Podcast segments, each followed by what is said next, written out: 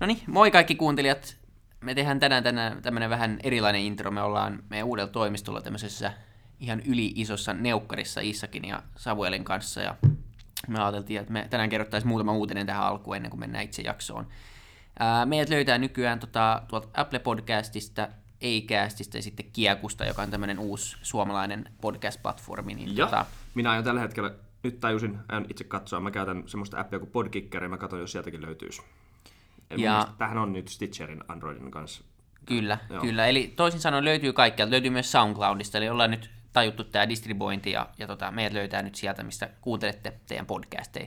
Ää, jos tota, puhunt- käytätte Apple Podcastia, niin käykää siellä tilaamassa tämä ja, ja tota, ää, käykää myös arvostelemassa ja, ja kirjoittamassa joku arvostelu, niin me saadaan tietoa vähän siitä, että mitä ihmiset pitää tästä, niin, niin tota, Ha!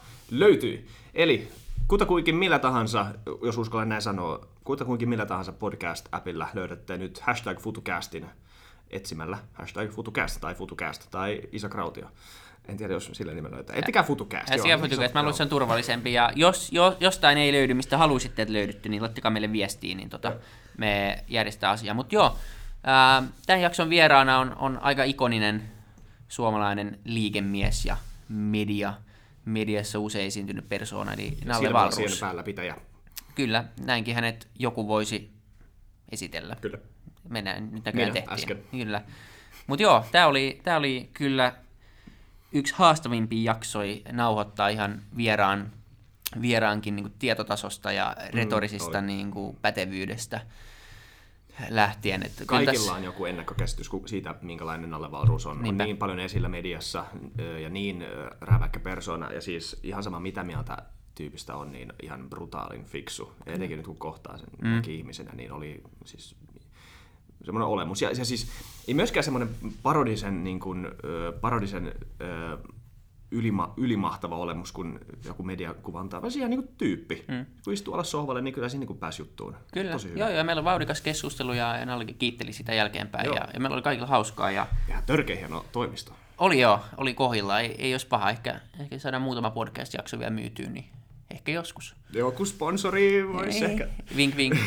Mutta jos haluatte päivän komediahetket, niin tota, voitte kuunnella, kun Nalle, Nalle lyttää mun argumentit kerta toisensa jälkeen aika tehokkaasti. Ja tota, me yritetään siellä Issakin kai rimpulla mukana. Mutta hauskaa se kuitenkin oli. Mä en puolustanut sua yhtään. Kun Ei, ei.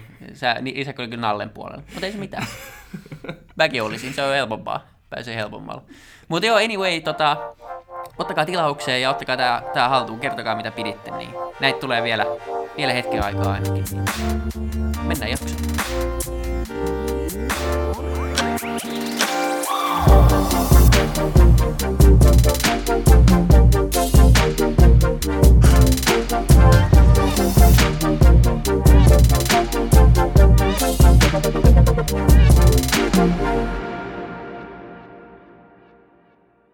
Terve kaikki kuuntelijat. Me ollaan täällä äh, Sampo Groupin FutuCastin kanssa. Meillä on William, mun vieressä tässä istuu, Moi vaan, moi vaan. ja Samuel tuttuna tietokonevelhona tuolla hoitaa äänet ja meille kaikki muut kuntoon.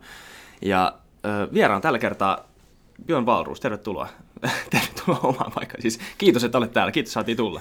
Kiitos, että olette täällä. Kiitos. Tervetuloa. Kiitos. Ja tota, äh, ihan ekaksi, ennen kuin päästään tähän itse asiaan, niin mä haluaisin tietää, että sulla opiskeluaikoina, monet ei varmaan tiedä tätä, muuttui mielipide aika ra- radikaalisti, niin kuin poliittinen mielipide. Ja tota, mä haluan tietää, että miten se prosessi tapahtui. Että oliko se semmoinen yhtäkkinen juttu, mitä, oliko se joku kirja, mitä sä luit, tai joku vastaava tilanne. Miten se, niin kuin, miten se evoluutio? Siis mielipiteitä muuttuu koko ajan, mutta Niin. voi olla aika vaikea kuvata. Nyt tästä on, tästä on niin kuin nyt kulunut 45 vuotta. Joo. Ja, ja itse asiassa jos mä katson, meillä on takaisin siihen, milloin minä, minä sen ajan hengessä, mä oon aina ollut tämmöinen vähän niin kuin hengessä mukana tyyppi. Ää, Sen ajan hengessä, siitä on täsmälleen 50 vuotta suunnilleen, kun vuonna 67, mä olin silloin 15-vuotias, ja, ja, ja, ja silloin niin kuin, niin kuin kaikki jytä ja, ja niin kuin koko niin kuin yhteiskunnan hauskin niin kuin ympyrä oli, oli aika voimakkaasti niin kuin kääntymässä vasemmalle. Se kääntyi oikeastaan ensin niin kuin tämmöisen niin kuin hippiliikkeen kautta. Siis tämä oli tämmöistä suurta vietnamisodan vastustamista ja flower power ja, ja, ja pilven polttamista ja, ja, ja tällaista, niin kuin, joka, joka on se lähtökohta. Ja sitten niin kuin oikeastaan se, se tuotti tämmöisen sitten laajemman protestiliikkeen ja muuta. Ja se oli semmoista, jota on kuvannut joku, joka kirjoitti musta kirjan, sanoi, että se oli semmoista niin kuin, se, meillä oli paremmat bileet ja, ja, ja niin kuin parempi musa ja kaikkea tällaista. Ja sitten siihen liittyy tämmöinen nuoren ihmisen niin kuin yritystä rakentaa maailmankuvaa ja, no. ja sen ajan maailmassa niin, niin esittäytyy saksalaisen filosofian, Karl Marx ja muuta, tämmöistä ajat tuntui hirveän jännältä ja ne vaikutti hirveän loogisilta, kun ei ollut lukenut mit, paljon mitään muuta. Mm, niin. No sit sun kysymykseni, joo, mä, sit, sit, tota, mähän toisin kuin ehkä ihmiset mieltä, niin mä lähdin livettiin tästä hommasta 20-vuotiaana, että toisin sanoen mä en niin kuin hirveän ikääntyneenä, en ole ollut vasemmistolainen siinä mielessä, että niin kuin takinkääntöargumentti on ehkä vähän voimakas, koska mä olin ihan skidi vielä, kun mä, niin kuin, mä olen, olen nyt niin kuin vietän 45-vuotispäivää konservatiivisena libertaarina tai jotain tällaista. Ja syy siihen niin kuin tietenkin oli se, että se, se maailman, se, se railo, joka alkoi avautua maailman todellisuuden välillä, kun sitä alkoi nähdä vähän enemmän ja ymmärtää vähän, kun opiskeli vähän kansantaloustiedettä ja, ja, ja, ja kierteli maailmaa vähän enemmän ja sitten rinnasti sitä tähän aika sulkeutuneeseen sosialistiseen maailmankatsomukseen, jonka niin kuin siellä, siellä hippiliikkeestä lähtöisin oli saanut mukaansa, niin se konflikti muuttuu yhä ilmiselvämmäksi. Ja, ja sitten minä ratkaisin, mä oon aina ollut semmoinen, että mä oon niin ratkaisu asiat aika nopeasti, mä ratkaisin vähän nopeammin kuin useammat. Siis tämä liittyy siihen, että kaikki mun kaverit oli tässä samassa messissä niin. tietenkin. Ja mä olin vain niistä, joka niin kuin ensimmäinen totesi, että tämä ei, niin kuin, tässä ei mitään järkeä enää, ja, ja ihan julkisestikin sitten niin kuin sanoi, että se on loppu nyt, ja, ja, ja pidin jäähyväis puheen Hankkenin ylioppilaskunnan edustajistosta ja sanoi, että mulla ei enää mandaattia, että tämä on niin väärin ja mä lähden nyt. Okei. Okay. Eli se on semmoinen niin enemmän esteettinen mieltymys sitä niin kuin elämäntapaa kohtaan, kuten enemmän kuin mikään ideologinen vakaumus. Eli se oli niin yksi taloustieteen ei, se, sit, ei, ei, se sitä, ei se sitä. Siis kyllä siinä oli tämmöistä voimakasta myöskin äh, elämänkatsomuksellista sitoutumusta, no. niin kuin nuorella ihmisellä on. Toki. Mutta tietenkin ei, ei, ei se, ei, ei se niin kuin 6-17-vuotiaana hirveän syvässä mm. istunut ja, ja, ja, ja tietenkin niin, niin äh, pitää olla itselleen reellinen, kun huomasi, että niin. tämä meni vähän nyt niin kuin pieleen, niin, niin tietenkin uudelleenarvioinnin paikka tuli. Sittenhän kaikki muut, siis mä en tämä vähän hassu enemmän, siis siitä sukupolvesta mä voin niin kuin suoraan sanoa, että pitkälti yli puolet niin kuin kaikista suomenruotsalaisista helsinkiläisistä oli siinä messissä, niin kuin, mm. ainakin niistä, jotka oli niin kuin mukana jonkinlaisessa koululais-teiniliitto-tyyppisessä hommassa, ja kaikki ne muut kutakuinkin jotain poikkeusta vanha ystäväni Lefa Salmenia lukuun ottamatta, joka käpertyi sinne vasemmalle laidalle, kaikki muut. Otan nyt tämmöinen esimerkki niin kuin RKPn presidenttiehdokas Nikke Turvald. Sehän oli siis aivan, mä tunsin hänen etäisesti, ehkä ei edes niin etäisesti siihen aikaan, hän on mua viisi vuotta vanhempi. Hän oli vakava stallari siis, okay. toisin kuin me. Niin kuin, hän on nyt RKPn presidenttiehdokas, niin tällainen se maailma on. Kyllä, no. kyllä. Okei, mutta se on mielenkiintoista kuulla vähän taustaa. Me ollaan, ollaan tämän podcast-sarjan aikana kuultu monia, monia Suomen vaikuttajia ja päättäjiä, ja aina tulevaisuusteemalla, niin kuin, niin kuin tässä on, on idea. Ja me, me kiinnostaisi paljon nyt kuulla, että miltä sun silmin näyttää, näyttää Suomen tulevaisuus? Äh, onks, mi, mi, mitä on luvassa? Onks, mi, mitä sieltä on tulossa? Me, no, oletko positiivinen vai negatiivinen? Se on tietenkin älyttömän laaja kysymys. Kyllä, totta kai. Ja jos otetaan se konkreettisen osa siitä, että, että onko mä positiivinen vai negatiivinen, niin, niin, niin tietenkin todellisuudessa on aina elementtejä, jotka ovat sekä positiivisia että negatiivisia. Mä oon ehkä ollut vähän enemmän sillä negatiivisella puolella, ehkä mä oon ainakin yrittänyt varoittaa, että Suomessa on paljon asioita, joita pitäisi tehdä toisin tai pitäisi uudistaa, jos, jos me halutaan niin kuin roikkua mukana tässä Länsi-Euroopan kehityksessä, läntisen maailman – sekä talouskehityksessä että henkisessä sivistyksellisessä kehityksessä. Ja, ja kun mä nyt katson, että paljonko me ollaan viimeisen viiden tai kymmenen vuoden aikana saatu näitä uudistuksia tehdyksi, niin, niin, niin se, se saldo ei ole hirveän niin kuin imarteleva, se ei tee syvää vaikutusta. Sitä voi kuvata yksinkertaisin numeroin ja sanoa, että Suomen talouskasvu on kymmenen vuotta seissyt paikallaan. Me ei olla vieläkään vuoden 2008 kansantuotetasolla.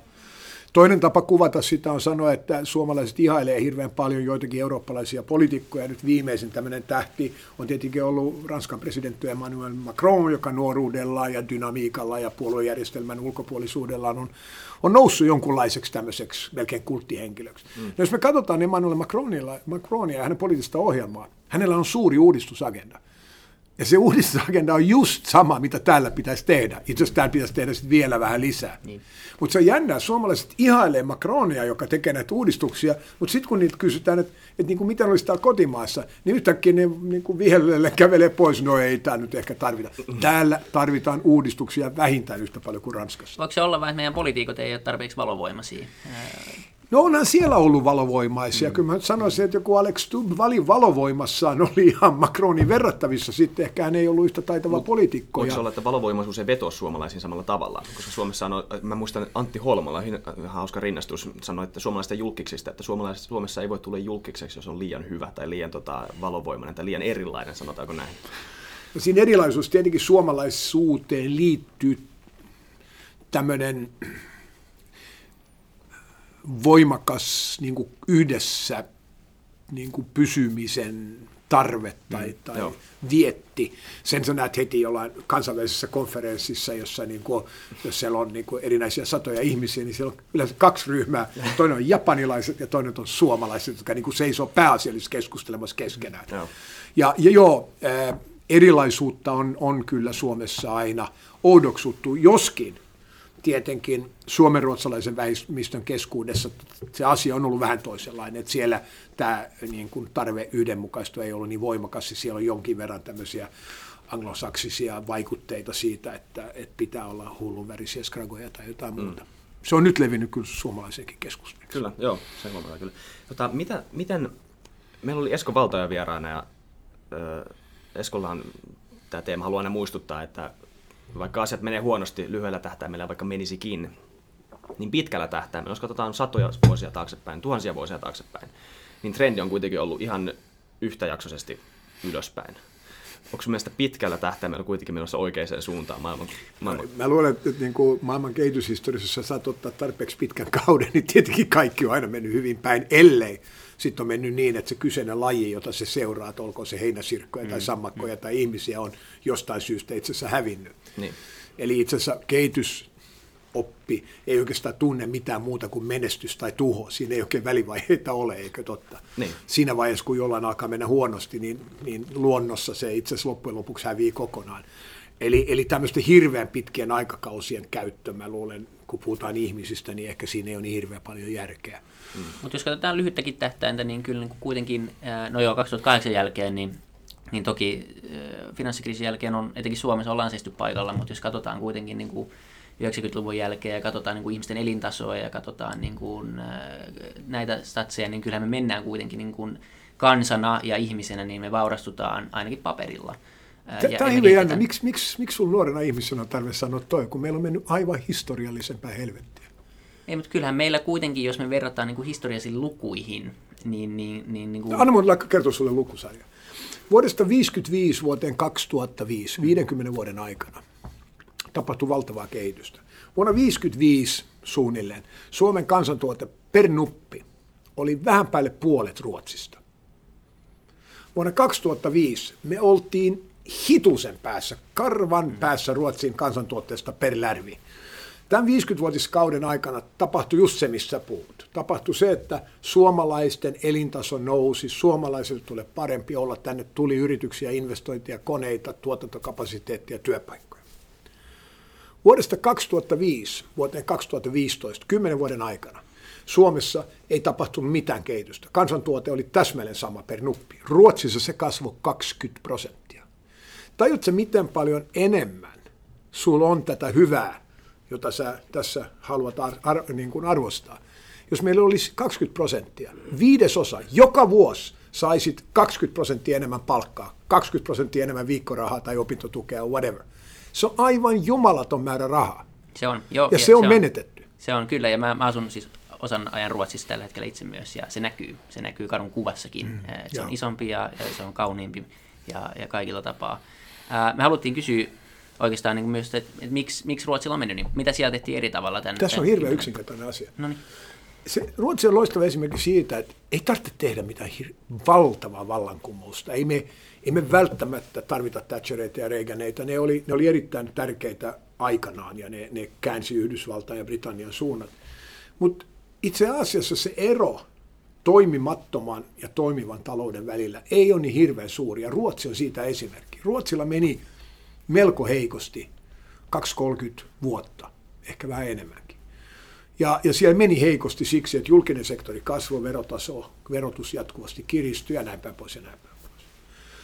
No sitten itse asiassa jossain vaiheessa, noin 20 vuotta sitten, ruotsalaiset itse ja varsinkin ruotsalaiset sosiaalidemokraatit totesivat, että niin kuin, tämä ei nyt mene, tämä ei ole mallillaan. Ja he alkoi uudistaa, varsinkin Joran Persson, jopa jotkut sanoivat, että Ingmar Carlssonkin jo pääministerinä ajoi uudistusagendan, mutta varsinkin sosiaalidemokraattinen Joran Persson aloitti selkeän uudistusagendan, jonka myötä verotus hieman keveni, jonka myötä työmarkkinoilta lopetettiin tämmöisten suurten tuporatkaisujen tekeminen, saatiin enemmän joustavuutta työmarkkinoille. Ja hissuksen alettiin myös ymmärtää, että täytyy vähän niin kuin jarruttaa tulonsiirtoja ja muuta. Tätä jatko sitten Reinfeldtin hallitus, joka varsinkin työtulovähennystä kasvattamalla niin kuin alensi voimakkaasti työssä olevan kansan osan niin kuin verorasitusta. Ja sen lopputulos on ollut tämä, jonka kuvasin. Niillä on tullut viidennes enemmän elintasoa kymmenen vuoden aikana suhteessa Suomeen. Ei tämä, ole, tämä ei ole niin kuin avaruusfysiikkaa, tämä ei ole hirveän vaikeaa. Se on vaan siitä kiinni, että sun tarjo- täytyy tarjota sellaiset toimintaedellytykset ihmisille ja yrityksille, että ne viittii pysyä siellä. Kun 70-luvulla demarit alkoi korot kiristää ruotsalaista verotusta, 70-luvun aikana, mä oon jostain kuullut luvun, Englantiin muutti 40 000 ruotsalaista. Periaatteessa niin kuin moikka mm. jo riitti. Mm. Nythän Ruotsiin tulee takaisin ihmisiä. Mäkin olen muuttanut Ruotsiin. Mm. Mm. Kyllä. Eli onko se vaan periaatteessa tämä Tessin tai tulopolitiikan kolmikanta, se pois? Ja se on siinä? Ei, ei, ei. Siinä, siinä on monta elementtiä, mutta tietenkin työmarkkinoillahan on se probleema, että jos sä keskität, se on niin kuin suunnitelmataloutta, Gosplan, niin kuin, mm. jos kaikki pitää hallita tuolta Hakaniemen torilta, niin eihän se ole hirveän fiksu. Se paras tapa kuvata se, että mä en ole myös tuon UP10 hallituksen puheenjohtaja, kun me pannaan joku paperikone kiinni, koska niin paperikysyntähän ei kasva, itse asiassa mm. laskee, niin, niin, niin kyse on siitä, että mikä kone pannaan kiinni, ja, ja sitten tietenkin aina kun me varoitetaan, että nyt tämä kone mahdollisesti menee kiinni, niin se paikallinen porukka, hän sanoi, että hei, hei, eikö me voida neuvotella? Hmm. Että ne olisi valmis, valmiita vähän laskea palkkoja tai ennen kaikkea joustamaan vuoroissa, työvuoroissa, tämmöisissä lisissä, sunnuntailisissä, herra kaikkea tämmöistä. Että niin kuin, eikö me voida sopia tästä? Arvaa, kuka sanoi ei. Hakaniemen tori. Niin. Heidän oma liittonsa sanoi, että ette muuten neuvottele, tämä sopimus on kaikille sama, jolloin se kone menee kiinni. Niin. Vaikka on hyvin mahdollista, että se säilyisi auki, avoinna, käynnissä, jos niin kun, tämä porukka, joka siellä duunaa, saisi itse mm. tehdä pieniä myönnytyksiä, jotka tekee, että se kone säilyisi kannattavana suhteessa johonkin koneeseen, joka meillä on Saksassa. Mm.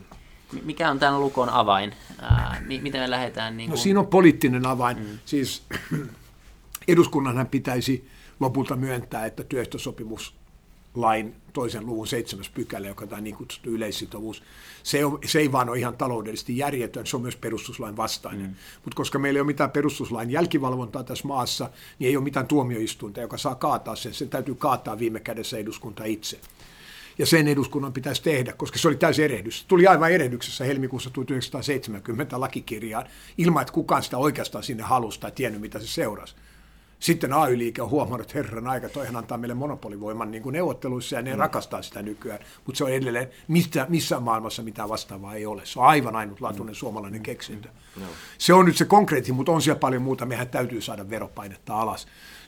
Jos verrataan Suomea meidän naapurimaihin, Ruotsiin, Norjaan, puhumattakaan nyt Virosta, niin siellä on kaikkialla niin kuin verotuksellisia poikkeuksia, varsinkin koskien nuoria, koskien yrittäjiä, siis kaikki tämmöiset, jotka halutaan saada mukaan tähän. Sitten ne kyllä verottaa aika kovaa niitä, jotka ei enää ikään kuin pääse pakoon, ja se on ehkä okei. Okay.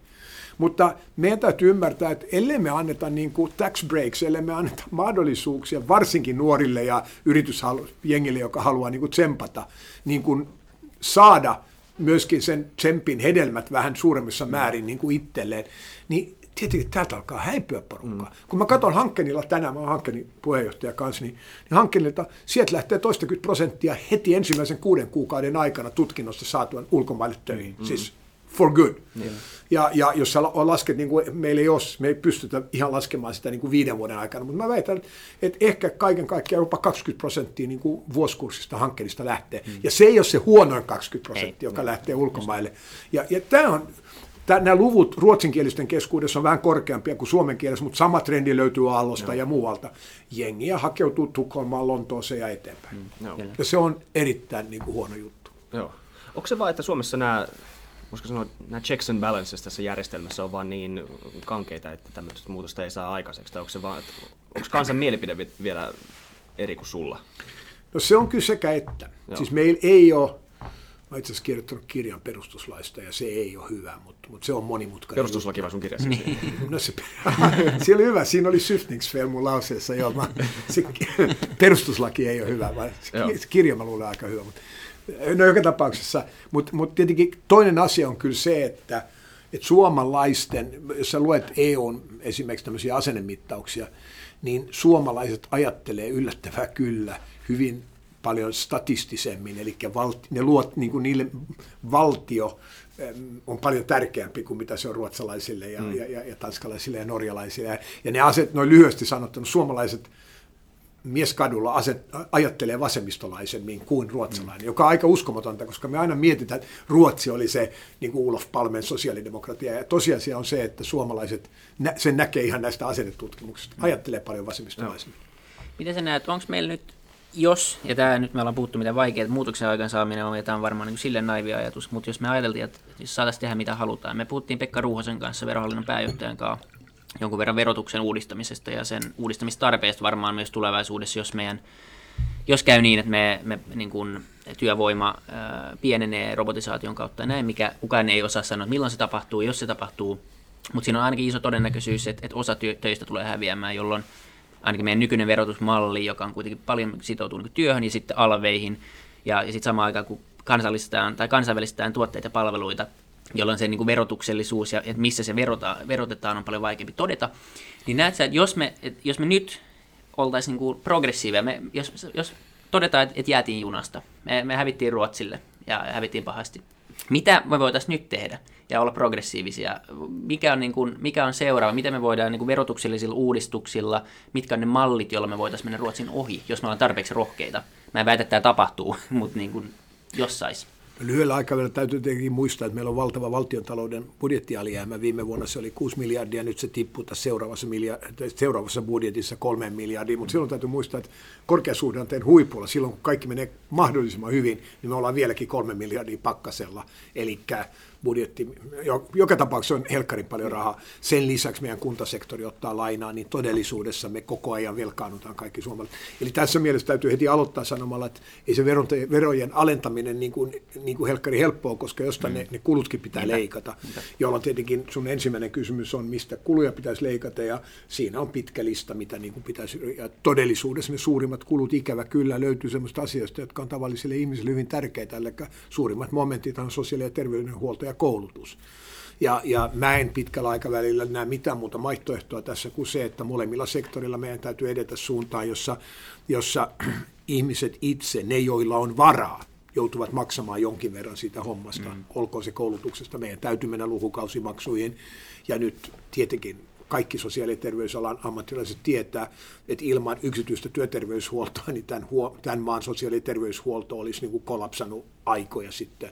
Eli toisin sanoen julkisen terveydenhuollon niin kuin laadun säilyttämiseksi on erittäin tärkeää sitä, että ihmiset, jotka itse maksaa tai joiden työnantajat maksaa itse asiassa, käy jossain muualla, jotta ne resurssit olisi sitten vapaana niille, joilla ei ole mahdollisuutta maksaa.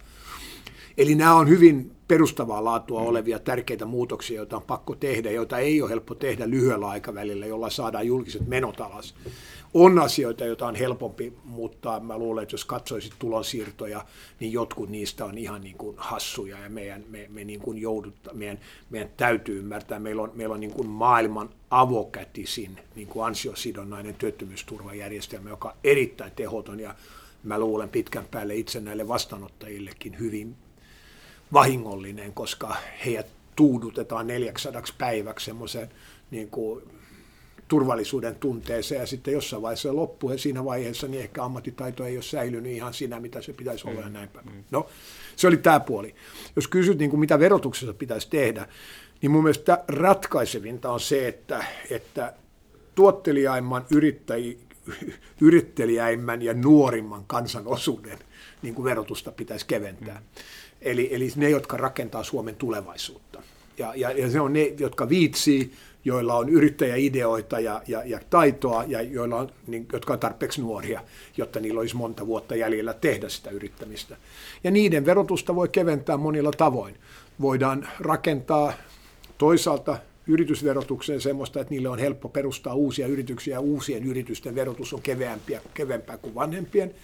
Me voidaan eri tavalla rakentaa sellaisia vähennyksiä, niin kuin meidän henkilöverotusjärjestelmään, joka tuottaa tämän saman tuleman. Siis mä luulen, että Ruotsin kokemus siitä, että, että kohdennetaan verokevennyksiä niihin, jotka on duunissa – sillä, että työtulovähennystä kasvatetaan voimakkaasti, joka samalla poistaa näitä köyhyysloukkuja, koska se merkitsee sitä, että jos, jos sä niin meet duuni ja saat aika huonon alkupalkan, niin sä saat sen käytännössä verottomana, koska se työtulovähennys on niin suuri, että se tekee sen verottomaksi. Ne on kaikki asioita, joita pitäisi tehdä, koska ne on, ja sitä paitsi mä luulen, että useimmat suomalaiset olisivat tästä samaa mieltä että meidän täytyy niin kuin edistää ihmisten paluuta duunia. Ja siksi niin kuin, niin meidän pitää jättää verottamatta se ensimmäinen huono liksa, eikö totta, ja, ja, ja pari sen jälkeen. Eli paljon voisi tehdä, mutta se probleema on se, että kaikki juuttunut tällaiseen hirvittävään tulojakokeskusteluun, koska itsestään selvää, että mitä vaan sä teet verotukselle, niin aina joku häviää jos lehdistö joka kerta onnistuu niin kuin löytämään sen, se, ne niin kuin kolme tyyppiä, jotka hävis mm. ja kertoo tämän tarinan, että kyllä se on niin hirvittävää, että nyt näiltä meni 39 euroa kuukaudesta tai jotain vastaavaa, mm-hmm. niin eihän muutosta koskaan mm. tule, vaikka siitä olisi valtavaa hyötyä kaikille niille muille. Mm. Suomessa on vähän tämmöinen ajatus, sitä kuulee usein täällä, että ei meillä ole varaa kokeilla, mm. että ei meillä ole varaa testailla. Niin Eli Aaltonen nosti esimerkiksi tämän kokeilukulttuurin puutteen pois lainsäädännössä, että me, me ei niin kuin pilotoida, me ei pystytä tekemään ja yritysmaailmassa pilotoidaan koko ajan kaikkea ja sitten todetaan, että joko toimii tai joko ei toimi. Konservatiivinen filosofi, 1700-luvun filosofi Edmund Burke puhuessaan Ranskan vallankumouksesta sanoi, että kansakunta, joka ei pysty muuttumaan, ei myöskään säily hengissä. Mm, mm. Ja, ja se liittyy aika selkeästi tähän. Ei me voida muuttua, ellei me myöskin välillä hyväksy, että muuttumiseen liittyy riskejä, ne voi joskus mennä pieleen, eli kokeilut voi mennä pieleen. Mutta jos tämä on argumentti mm. sille, että ei edes kokeilla, niin ikävä kyllä se on, se on lopun alkua. Niin, niinpä. Ja siis ei, ei mitenkään, en ota mitenkään pois ihmisiltä, jotka oikeasti varmasti tarvii näitä on semmoisessa loukussa, mutta siis siihen, se on, ihmisellä on vähän taipumus tottua siihen, mitä on jo annettu. Ihmisillä on voimakas taipumus. Mm, Tämä on se niin kuin, oikeastaan ammattiyhdistysliikkeen lempifraasi, eikö niin saavutettuja etuja ei saa niin. poistaa. Kyllä. Niin. Sä, sä oot puhunut myös paljon tota, tämmöisestä niin kuin, uh, Universal Basic Income-mallista, eli tämmöistä kansan, kansantulo mikä se suomennos suorin perustulo, perustulo ehkä on se, se tarkin äh, suomennos. Miten tämä toteutetaan? Tässä peräänkuulutit hyvinvointivaltion niin kuin, äh, keventämistä ainakin ja sen muuttamista. Äh, miten me saadaan tämmöinen, miten tämmöisen mallin, on, onko, se, onko se mahdollista saada pyörimään?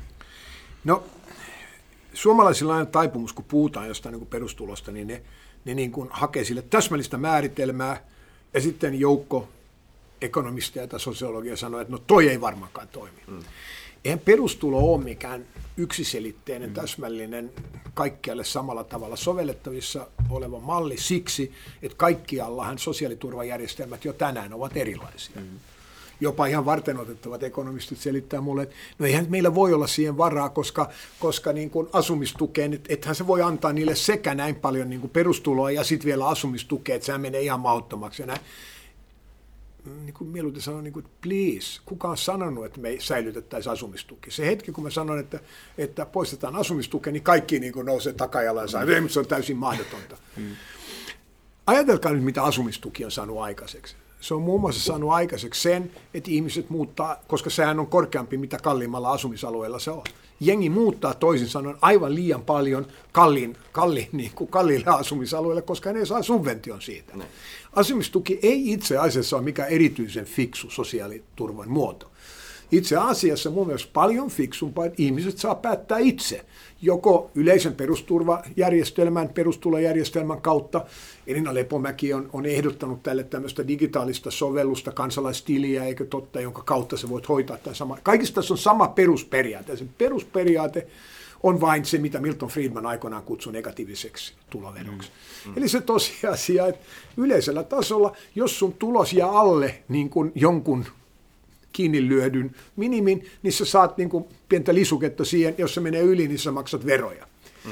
Ja tämä, mä myönnän, että tämä on vähän trivialisoiva ja mä myönnän, että soveltamisessa tulee kaiken maailman rajanvetoja ja määritelmiä, mutta niin tulee sosiaaliturvassakin. Niin. Luuletteko te, että meidän nykyinen sosiaaliturvajärjestelmä on täsmällisesti määritelty, oikeudenmukainen ja hyvin toimiva? Ei varmalla ole. Sitä paitsi se on hyvin kallis, koska siellä on ihan lukematon määrä ihmisiä, jotka hallinnoi sitä koko ajan. Ja tämä myönnettiin kaikki Kelassa. Ja, ja, se, ja, ja etenkin se ei ole moderni, ja se ei, se ei taivu enää tähän uuteen kansalaiseen, joka on freelanceri ja välillä matkustaa ja välillä opiskelee ja välillä tekee hoitommia. Niin, niin äh, se on, se on äh, mä luulen, että me otetaan... välillä siltä, niin, tuntuu välillä siltä, että niinku, totta kai tämä olisi ihan niinku, tä, täyttä ajanhaaskuita, mutta että niinku, kaikki nämä, kaikki nämä niinku, verkostot ja järjestelmät ja systeemit, mitä on ylipäätään olemassa, niin joka vuosi, jossa niinku, sanotaan marraskuussa, kaikki nämä pitäisi vaan heittää roskikseen ja sitten keittää kuusi. Täysin. Tämä on ehkä kiva, kun saat 20 jotakin, eikö niin? Kun mä en ole vielä siellä huoneessa päättämässä näistä. Joo, mutta se on sitten se probleema, että, että, että sua vähän vanhemmat ihmiset haluaa myös tiettyä turvaa ja ennustettavuutta. Ja, ja, ja kyllä, äh, ja joillakin on perhe myös ja kaikkea tämmöistä elätettävää ja, ja, ja velkaa ja, ja vastaavaa. Ja, ja täytyy niin kuin sanoa, että varsinkin verotuksessa on niin kuin helppo ihan taloudellisestikin osoittaa, että se ennustettavuus on, on niin kuin helkkari tärkeä niin. asia, koska jos se on, jos se on ennakoimatonta, niin sitten niin kuin yritykset toteavat, että ei toi ole liian epävarmaa, ei me tonne voida investoida. Mm. Totta, oli ihan surkea idea, älkää nyt Älkää ottako, älkää ottako mallia tuosta. Pahoilla, niin sitä ei voi tehdä tuolla lailla. se, on, se, on, se on just näin. Me ollaan kysytty aina joka, joka jakson ää, lopussa sama kysymys, joka vähän niin kuin vetää yhteen. Me ollaan puhuttu nyt tosi paljon Suomen ongelmista. Ää, se voi olla joku näistä, se voi olla joku vielä, mitä ei olla mainittu, mutta mikä sun mielestä on yksi semmoinen niin kuin iso, iso ongelma Suomessa? Ja kun me se ratkaistaan, niin, niin homma vähän ainakin paranee. Ja ennen kaikkea, miten, miten, mikä se ratkaisu voisi olla?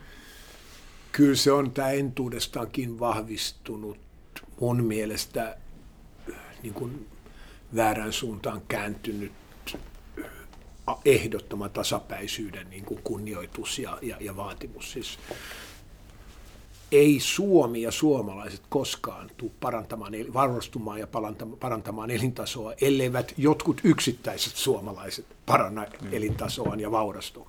Eli ei ole olemassa semmoista kansakuntaa, joka on rakentanut niin kuin menestyksensä sille, että joka ikinen ihminen, joka ikisenä vuonna on nostettu tasmalle, täsmälleen yhtä monta senttiä ylöspäin niin kuin tulojakoasteikossa. Semmoista ei ole olemassa missään, koska taloudellinen kehitys seuraa innovaatioista, se seuraa investoinneista, se seuraa näkemyksellisestä sijoittamisesta, se seuraa hyvästä yritysjohdosta – ja se merkitsee sitä, että nämä innovaattorit ja investoijat ja hyvät yritysjohtajat, silloin kun menee hyvin, niin ne tienaa ja ne tienaa vähän enemmän, niin kuin niille tulee enemmän nostetta silloin kun menee hyvin. Sitten niille tulee enemmän tiputusta kun menee huonosti.